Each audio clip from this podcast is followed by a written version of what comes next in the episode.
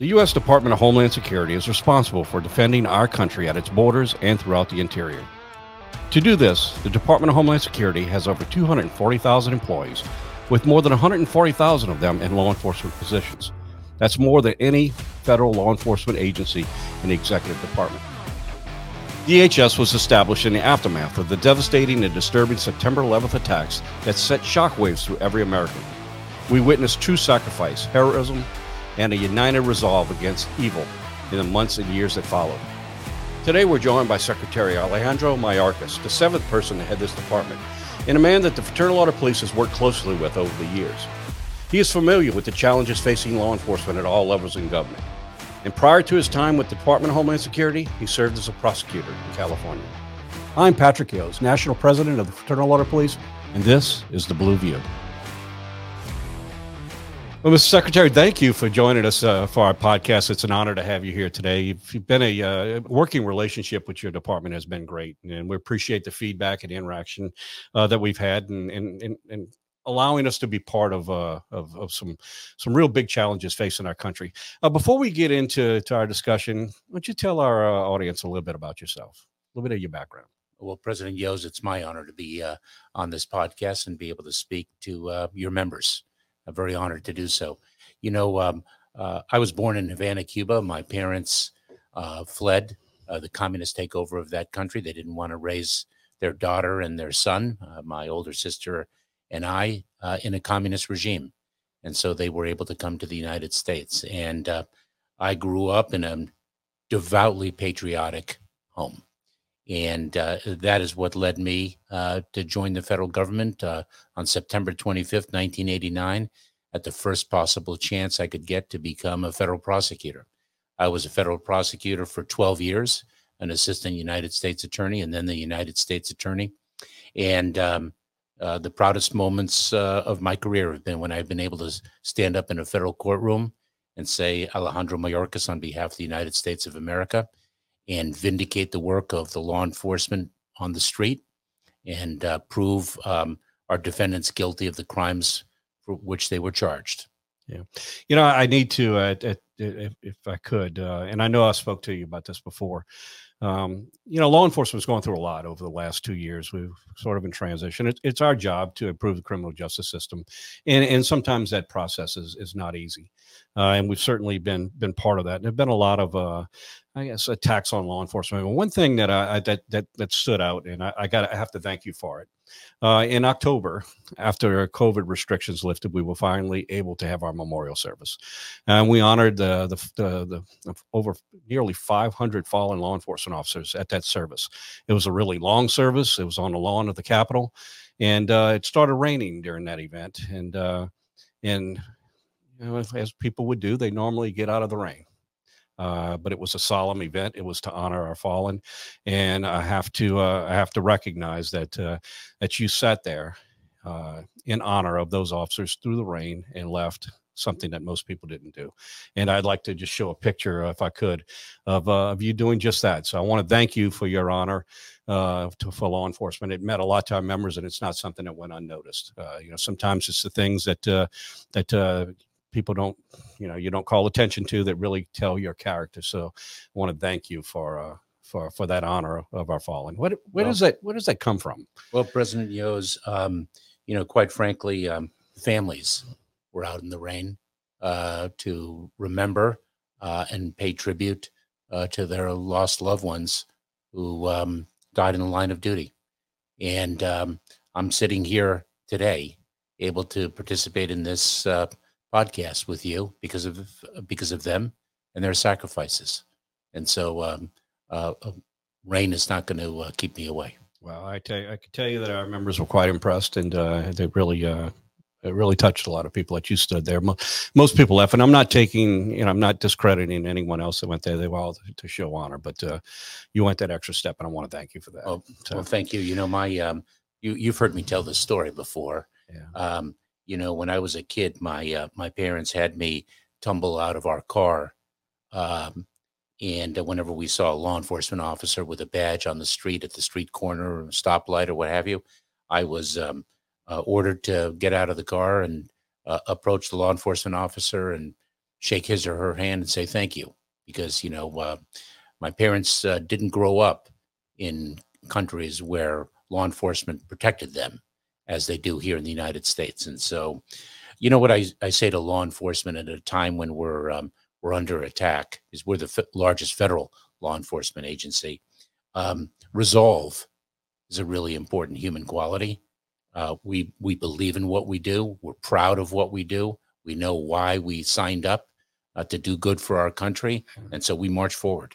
Yeah, well, absolutely, and uh, you know that's a, it's an interesting story uh, and one that I've heard you tell many times. And boy, only if we had more parents like that in America, yeah, and instill those principles in in, in their, their children at, a, at an early age, uh, positive positive qualities. Uh, Mr. Secretary, I'd, I'd like to, to, to talk about a few topics, but I'd like to start. There's if you look across the country, we see rising crime. Uh, it, it's it's really uh, in some cities, it's it's it's you know it's a, a major crisis, uh, and and you know trying to trying to combat that is not an easy process. Most law enforcement in this country, uh, the vast majority is uh, is local law enforcement that are uh, that have a you know kind of the boots on the ground. Uh, yeah. And your agency also has that responsibility to to deal with uh, these same issues. And uh, our our interaction with the Department of Homeland Security, local law enforcement, uh, through grant funding, through task force, all of these things are, are, are vitally important. You know, we've been signaling uh, our concerns about the rising crime for quite some time now. Can talk a, about uh, your perspective on the rising crime and how partnership with uh, Department of Homeland Security, various various uh, agencies within Homeland Security, how this interaction is is helpful for us to to combat. You know, um, uh, uh, President Yoes, you know, our role is uh, to equip and resource uh, local law enforcement around this country through our grant programs. Um, I, I, am very concerned uh, about the funding streams for for law enforcement. Uh, we ourselves, despite we have you know we have a big big budget, but we also have very big expenses. we need to be resourced, and local law enforcement needs to be resourced uh, to match the uh, level of crime that uh, we're all encountering. Uh, you know, there there are also a number of other uh, factors at play, other than you know, I think under resourcing. You know, we have a tough time recruiting uh, personnel because law enforcement is under attack. Um, but also, you know, I I see um, I see people in the criminal justice system making bail that wouldn't have had a chance. Um, between 1989 and 2001 when I was a prosecutor. You know, um, an individual uh, who commits a crime with a firearm, uh, that's a tough bail to make uh, back in the day. And yet, I, you know, in speaking with uh, police officers and deputy sheriffs in different parts of the country, I hear about people making making bail pending trial, and uh, I think that creates a danger. Yeah, and and look, I'll go back just three weeks ago. We lost uh, three officers in two incidents with people who were viol- violent offenders, uh, violators of uh, violent crime, and firearms uh, with firearms as well, only to be released on uh, that revolving door. And, and it, as a result, we have three uh, three law enforcement officers who were killed. And I'd love to say that it's just. I wish I could tell you it's just limited to us, but there are literally thousands of people who are being victimized by uh, this revolving door of the criminal justice system of people, violent offenders. We all know in law enforcement that the vast majority of crime is committed by a very small percentage of violent offenders. Uh, and by taking those violent offenders off the streets so that they can't continue to, to victimize, uh, you know, the people we serve, well, that's that's that's that's how we combat crime. Uh, and so, if you look at the increase in crime, it's directly related to to you know this lack of consequences for you know those that 10% or so that is really uh, creating most of the havoc in our country right now. I couldn't agree more and you know yeah. it, um, you know the standard was pretty straightforward. I think it still is the standard. I just don't know how it's being applied which is you know are there conditions or combination of conditions that can ensure the safety of the public? And if not the individual remains in custody pending trial. Absolutely and it's a tale of two cities. Look across this country. You have cities that are doing just that and they don't they don't have the rising crime and you have cities that are are are uh, yeah, quite honestly, doing social experiments that are costing people their lives. Yeah. And it's a challenge that we all have. Um, you mentioned uh, uh, grant funding and, and, some of the programs that you that you have to support law enforcement. Can you talk about some that really stand out to you that I think uh, that our our listeners would uh, would love to hear? Well, I'll, I'll, I'll name one that comes immediately to mind because the border is such a tremendous challenge for us, and we can talk about that more, um, uh, President Yoes. But we have a Stonegarden um, grant program uh, that uh, uh, distributes uh, $90 million uh, to local law enforcement along the border uh, to meet uh, the challenge of the border because not only are our Border Patrol agents so severely taxed, but local law enforcement uh, is taxed when individuals are crossing illegally into the United States. You know, Yeah. they they need to be apprehended. Um, there are those who who evade law enforcement. Uh, they create a danger for communities, and we've got to fund law enforcement uh, so that they can um, uh, pay overtime. They can get uh, technology. They can have the funds uh, to equip their departments to address the challenge. Yeah, I was. Uh, yeah, I talked to our members along the border, and there's a, uh, you know clearly a lot of frustration by the volume that's coming through. Some, I think some two million were detained last year alone, if I'm not mistaken. So yeah, that that volume is creating havoc not only for uh, those local law enforcement agencies, and, and I'm sure that grant funding is helpful, but. Uh, since you brought up the border, let's let's talk a little bit about that. It, it, it's clearly a challenge that we have of trying to manage the border and the amount of the volume that's coming through here uh, you know, to, into the country. And I know that uh, you and I have spoken on a number of occasions, or I've heard you speak on a number of occasions, uh, talking about the humanity of what's happening at the border. At the same time, recognizing our border security and the challenges that we have there. So, if you could just you know talk a little about the challenges we have, how the department is really going about uh, trying to, to to curtail this. What's the most effective and efficient way, and uh, what is our path forward? Yeah. So um, I will tell you the frustration of uh, the individuals, you know, with the badges on the ground and the, the holstered firearms is earned. Yeah. I, I just we need to be very clear about that. And our border patrol agents, um, you know, their morale is down, and I understand why. Um, a- couple, a couple uh, points. One is, you know, we're not alone in facing this challenge on our border. If we take a look at uh, Colombia, for example, uh, they've got more than two million Venezuelans right now uh, in their in their country. Two percent of the population of Costa Rica is now Nicaraguan. You know the the economic conditions made worse by the pandemic and the like have really caused people to flee their homes all uh, throughout the region.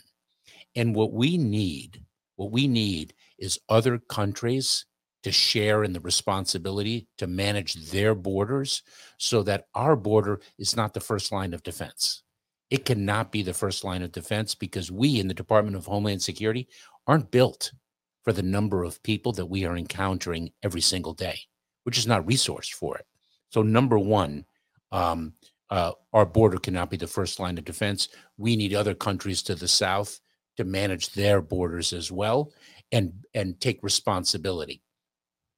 Uh, next uh, is we need to fix our system because I've got to tell you, when somebody comes, you know, most people now, when they come to the border in between the ports of entry, they don't try to evade law enforcement. They go right to law enforcement, to our border patrol agents, and make a claim for asylum under our laws. And that means they come into the system. And it takes six to eight years to judge their cases. And that is just too long. And so we've got to make this system more efficient. We have a lot more challenges. It's a lot more complex than that. But one thing that we're doing also is we are really attacking the smuggling organizations in an unprecedented way. We are disrupting them a, a an approach that isn't popular domestically anymore. Remember the broken windows approach where, you know, traffic citation, whatever we can do to Right. break up the bad guys, we're going to do it. Well, that's the approach we're taking with the smuggling organizations. And I have to tell you, their cruelty is illustrated very powerfully in the tragedy that was just experienced yesterday in San Antonio, where we have now, I think they we have 50 people dying in the trailer uh, uh, of a truck uh, that were seeking to um, enter, you know, the United States illegally. But um, we have 50 people dead, some of whom are children. And um, that just exhibits the uh, cruelty of the smuggling organizations and why we need an all of government and are executing an all of government attack against them. Yeah, it's a what a tragic event. Uh, it's a, a- without a doubt, Anthony. Yeah, And it's not the first, you know. Um, Uh, I think it was in two, 2013. Uh, there were almost 30 um, uh, found dead in a, a trailer, and the and the the heat in that trailer uh, back back a number of years ago was a, a estimated to be 175 degrees, and you know it's getting hot. Yeah, it's getting hotter, and uh, the day the the uh, the journey's that much more dangerous, and we gotta we gotta break it up. Uh, no doubt. Uh, so I want to come back and, and talk about uh, about concerns of drug smuggling and all, but we go back uh, and and talk a little bit about the incentives. What what what what incentives? Uh, uh, talk a little bit about the strategy of you, you, We shouldn't be the first line of defense. Obviously, there's a number of countries uh, that uh, that this pipeline of people coming yeah. through. Uh, what are our initiatives? What are we doing in order to to uh, um, to get other countries to recognize it? It's easy, I guess, in some ways, for them to say, "Let me take the, let these problems pass right through and be somebody else's problems." so having that holistic approach is not always as easy as it may sound. Yeah. Um, so we've talk- got a we've got a toolbox uh, we've got a toolbox of carrots and sticks. Yeah. And, uh, you know, that uh, we, you know, these countries also understand increasingly that not everyone is just passing through, that quite a number may settle, is the journey's dangerous. So it may settle in their respective, you know, uh, uh, countries. And so they're invested in it as well. And we had um, a great meeting with all of the countries uh, in Los Angeles a couple weeks ago and everyone committed to addressing this uh, in a united way because it's a united challenge and a real serious one. Yeah, uh, no doubt, and it's not one that we're going to be able to fix our own. As as long as uh, as that pipeline's there, it's putting us uh, that burden on on our, our border, yep. our border cities, and border law enforcement, border patrol, law, and, and local law enforcement, everything, too. and quality of life as well. All all yep. of these things. So uh, I appreciate that. Um, let's go back and talk about the uh, the smuggling. That it's it's creating uh, major problems for law enforcement, much further than just a border town. Uh, that that that flow of uh, of drugs. Can you talk a little, maybe a little yeah. bit more in depth about uh, some of the actions taken uh, by by your agency and agencies, and yeah. also uh, the partnership of local law enforcement, how we how we can work together in order to be able to to address this what we see as a rise in, in flow of uh, narcotics coming across the border.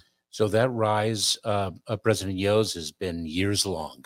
Uh, you know, no if doubt. we if we take a look at the number of opioid overdose that overdose deaths in the United States, uh, I think it was a 60% increase in 2020 over 2019, 2019 over 2018, and so on. It's just yeah. been, you know, tragically, the demand in this country is is great and we've got to address that. But in the meantime, in the meantime, what what the public needs to understand is the majority of the drugs that are smuggled into this country are not smuggled in in between the ports of entry, but through the ports of entry, through the trucks, through the cars.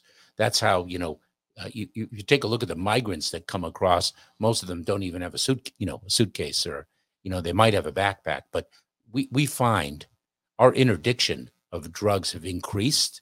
And frankly, thanks to the technology that the prior administration introduced towards the end of its administration in 2020, we have new technology, we, you know, non-intrusive uh, technology that is amazing at detecting narcotics and other contraband hidden in, you know, compartments in trucks. And the ingenuity, the creativity of the criminals cannot be overstated, oh. but we're on it.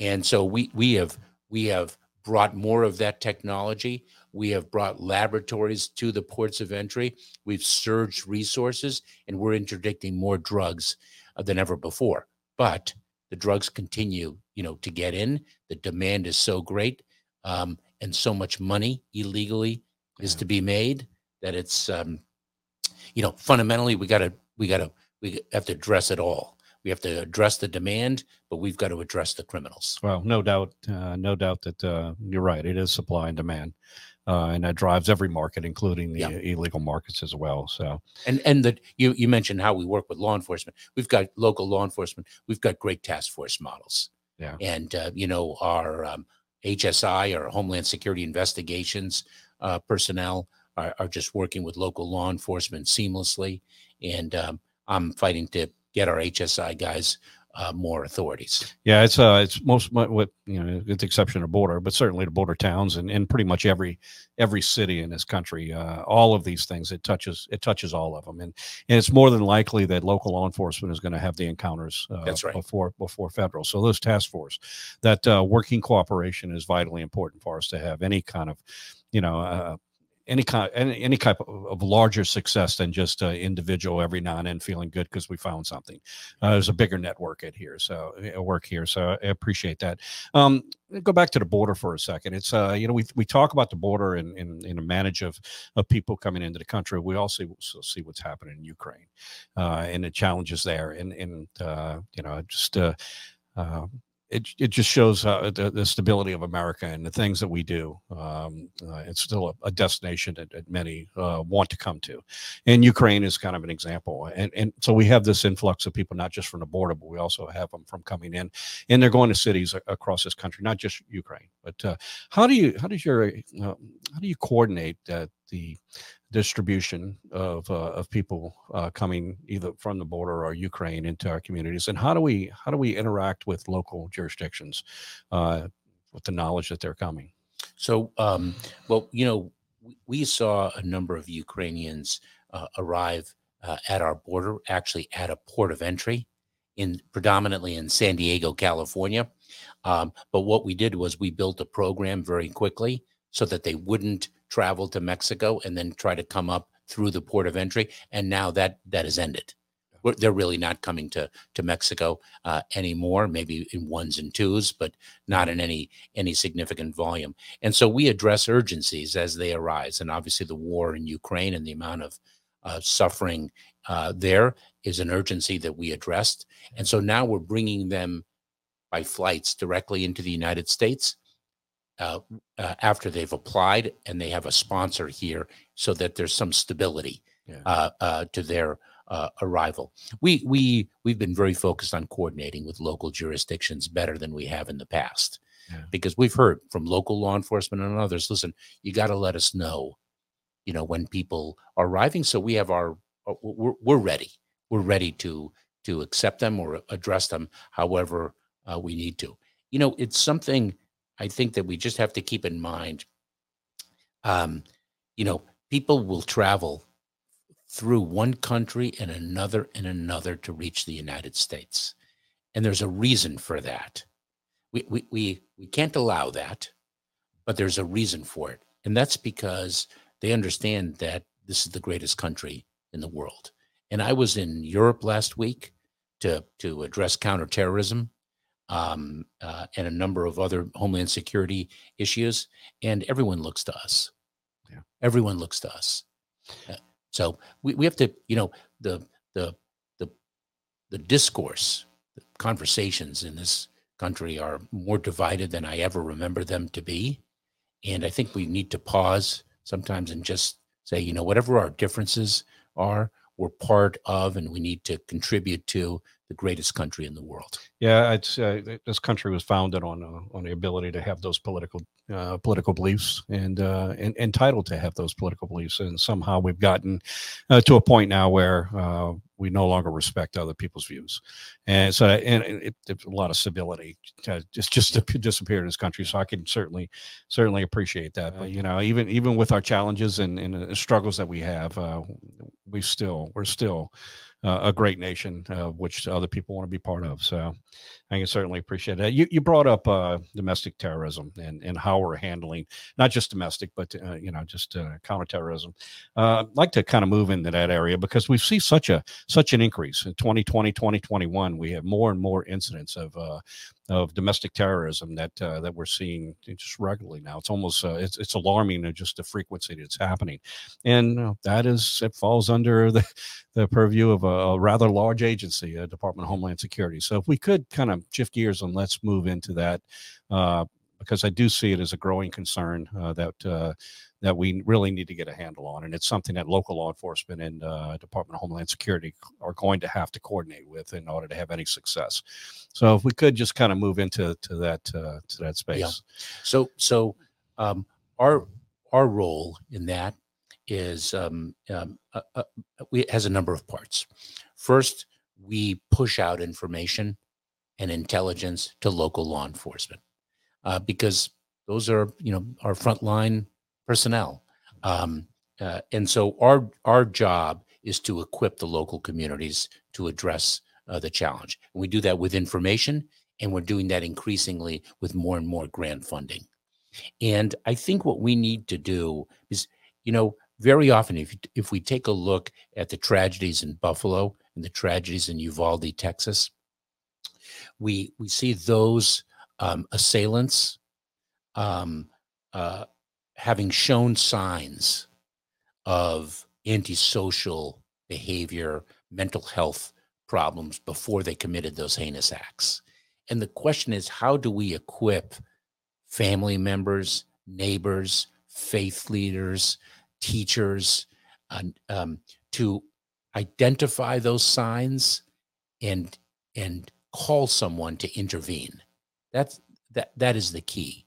And um, well, we're developing uh, new programs to, to do that. You know, the the see something, say something program uh, that was uh, created um, in the 20, uh, 2010, uh, 2012 uh, time uh, period really speaks of that abandoned backpack in the airport, you know, and you see that and call somebody. It doesn't really work with respect to the, the, the, the kid at school who's behaving uh, differently than than before and, and showing signs of concern. We've got to be able to address that. It's very often a mental health um, uh, issue, but we've got to we've got to equip local communities to uh, to address it, and we're we're sending out information, we're providing training, uh, we're providing funding, and we're building new programs. Some some of the European countries have um, some very interesting programs that we're taking a, a close look at. You know, people are free to express their views. You know, however offensive we might consider them. I mean, this is that's what we're all about. We have very strong First Amendment principles, but when it's connected to violence, yeah. uh, that's that's when it's unacceptable, and we step in. Yeah, you know, I, I it, during my career, I, I at, at times I, I, worked in schools.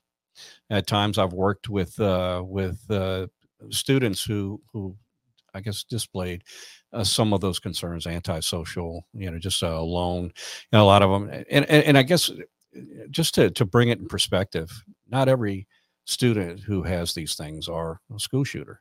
That's um, right. And, and the, the, problem is, and I think most people, know, we can look, we can. It's easy to look in hindsight and say there were a lot of signs. Uh, the reality is, there's a lot of signs of students that are just struggling because yes. of society today.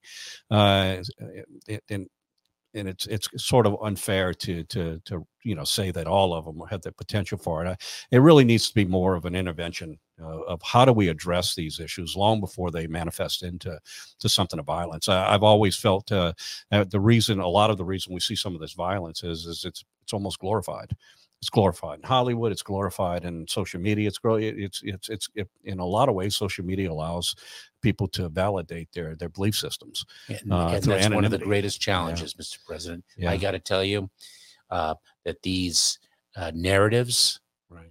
Uh, spread so fast now uh, on social media, online platforms. You know, um, uh, people are inspired by you know the uh, the massacre in New Zealand yeah. a number of years ago, uh, and they they learn of it uh, on social media. Um, but I think you're 100% right. Uh, intervention is key. Uh, you know, a small percentage, a small, such a small percentage of people uh, with mental health concerns actually, you know, commit those violent acts. But those violent acts do so much damage in our no, country. It's, no doubt, no doubt. And you know, it, it's and again, you know, it's it's uh, I guess it shows a little bit of a problem of law enforcement. Uh, these interventions aren't necessarily law enforcement functions. Yet law enforcement is the one who we we're the ones that uh, that I get stuck with. I'm not stuck. We're, we're the ones that, that, deal with the end result uh, of these things, and it's easy in hindsight to, to recognize them. It does show that we have some. You know, law enforcement is just one aspect to a holistic approach of addressing all of these issues, and in a lot of cases, it falls at the feet of law enforcement of of uh, whether or not law enforcement handled it properly or not uh, those things need to be addressed long in advance through through a number of programs. Yeah, this has got to be our purview. Uh, yeah, this has to be an all of society uh, uh, commitment. Uh, we cannot uh, put everything on the shoulders of law enforcement, yeah, especially especially now. Yeah, it happens every day. And uh, Yes, if it does. there's a problem, if there's a problem, call the police. We're going to come there and we're going to fix it. That's uh, that's that's the that's where we are in society, and that's uh, and in many ways that's why law enforcement is low hanging fruit of uh, a lot of uh, maybe failed promises in communities where the people are frustrated, and we take the we take the brunt of it. Well, um, uh, I return to my uh, my comment that resolve uh, is a really important human quality, and uh, uh, law enforcement's an amazingly noble profession. Um, uh, we're starting to wrap this up, but if we if- are there any other programs uh, that uh, Department of Homeland Security that uh, has in has in play now that uh, that you'd like to share with us uh, on on any of the you know such a wide range of responsibilities you have? I, I often wonder how you can drive a ship going in six different directions. Uh, it's not easy, knowing all of the aspects that your your agency oversees. But can you share with us anything that that uh, our law enforcement members might find some find interesting of of, of uh, programs that you have in in, in place? Yeah, my, I can I can take hours for that. I mean, I, I I will tell you Let's take our a stab at it. Yeah, yeah. Our our department is so um so enormous, both in scale of mission as well as in size. We have 250,000 people around the world. But you know, when we talk about the border and the challenge of migration, uh, uh, the Coast Guard comes immediately to mind. You know, they interdict people at sea. Uh, from from Cuba, from Haiti, from uh, uh, you know the Dominican Republic, and like the, the Coast Guard and the search and rescue uh, mission, the, the maritime security. We have our cybersecurity and infrastructure security agency that addresses a cybersecurity challenge. We, you know, ransomware. Uh, law enforcement uh, Yeah. departments have been attacked by ransomware uh, around uh, the country. Uh, we have FEMA. You know, we used to say there was a fire season, there was a hurricane season. Now uh, those seasons are gone. It's a year-round challenge. I was in Mayfield, Kentucky, and there was a, a tornado that just decimated the entire town. The entire town. You know, we're seeing fires sweep New Mexico, Arizona, California, Colorado. Um, so we have we have FEMA. We have the United States Secret Service. Uh, you know, you know what they've um, they've had a very impactful um, message to my family. You know, I talk to uh, our daughters about law enforcement and my pride in having been a prosecutor and my pride in supporting the men and women in law enforcement and what it means uh, to uh, holster a firearm and, and pin a badge and walk out one's home, uh, understanding that one that day is putting one's life on the line for others, for others. And it's a sacrifice that the entire family makes. And, you know, my daughters have heard me over the years, but now they see, you know, U.S. Secret Service personnel outside our home protecting us in the way that I described. Uh, we're, um, we're TSA at the airport. Uh, I, I can I can go on and on. We have 23 agencies and offices in this department, and Yeah. everybody does amazing work. Yep, including law enforcement training. Absolutely, we have FLETC. Yeah, so if you And- could uh, maybe talk a little bit about that or how that benefits local law enforcement as well. So we, um, you know, we do a lot of training for local law enforcement, even though it's a federal law enforcement training center and its main campus is in Glynco, Georgia. Uh, we provide a lot of training for local law enforcement. We're very proud to do so, and I'd love to hear from FOP members about what they, you know, if they've gone to FLETC and uh, you know what they what they've thought of it and what they think we can do better. Great. Uh, so, so as we wrap this up, uh, I'll, I'll give you a chance to, to you know, maybe make some some closing comments of anything we didn't cover that you think is important for our for our members to hear, our listeners to hear. Uh, you know, please share them with us. um, President Yoes, I'd just like to thank your members, and I'd like to thank you for your leadership, and I want to thank your members for uh, helping keep our community safe. That's what uh, allows us to be the greatest country in the world. Oh, great, man! Thank you very much for joining us. Uh, if someone wants to, if uh, if our members would like to learn a little bit more, maybe training opportunities, grant opportunities, what's the best place for them to uh, to go to get that information? So I'd go on to dhs.gov, but uh, uh, maybe what we'll do is um, uh, uh, include in your next newsletter or some other certainly means um, uh, some uh, specific resources that we can provide. We provided uh, actually the, for the first ever um, law enforcement resource guide about all that we do for law enforcement. Maybe we can um, we can help circulate that to your members. Well, Secretary Mayorkas, thank you for joining us uh, and spending some time with us and sharing some uh, some information. Uh, vitally important to our members and to our members and to our listeners. Thank you for joining in today uh, and participating in, in in our podcast where we talk about the things that are vitally important to the men and women who suit up and show up every single day and make a difference in the communities they serve. Thank you. Thanks for tuning into this week's episode of The Blue View, hosted by Patrick Yoes, National President of the Fraternal Order of Police. To catch our next episode, be sure to subscribe on Apple Podcasts, Spotify, or anywhere else you get your podcasts. To get the latest from the National FOP, make sure to follow us on Twitter and Facebook at GLFOP and on Instagram at FOP National. Thanks again. See you next time.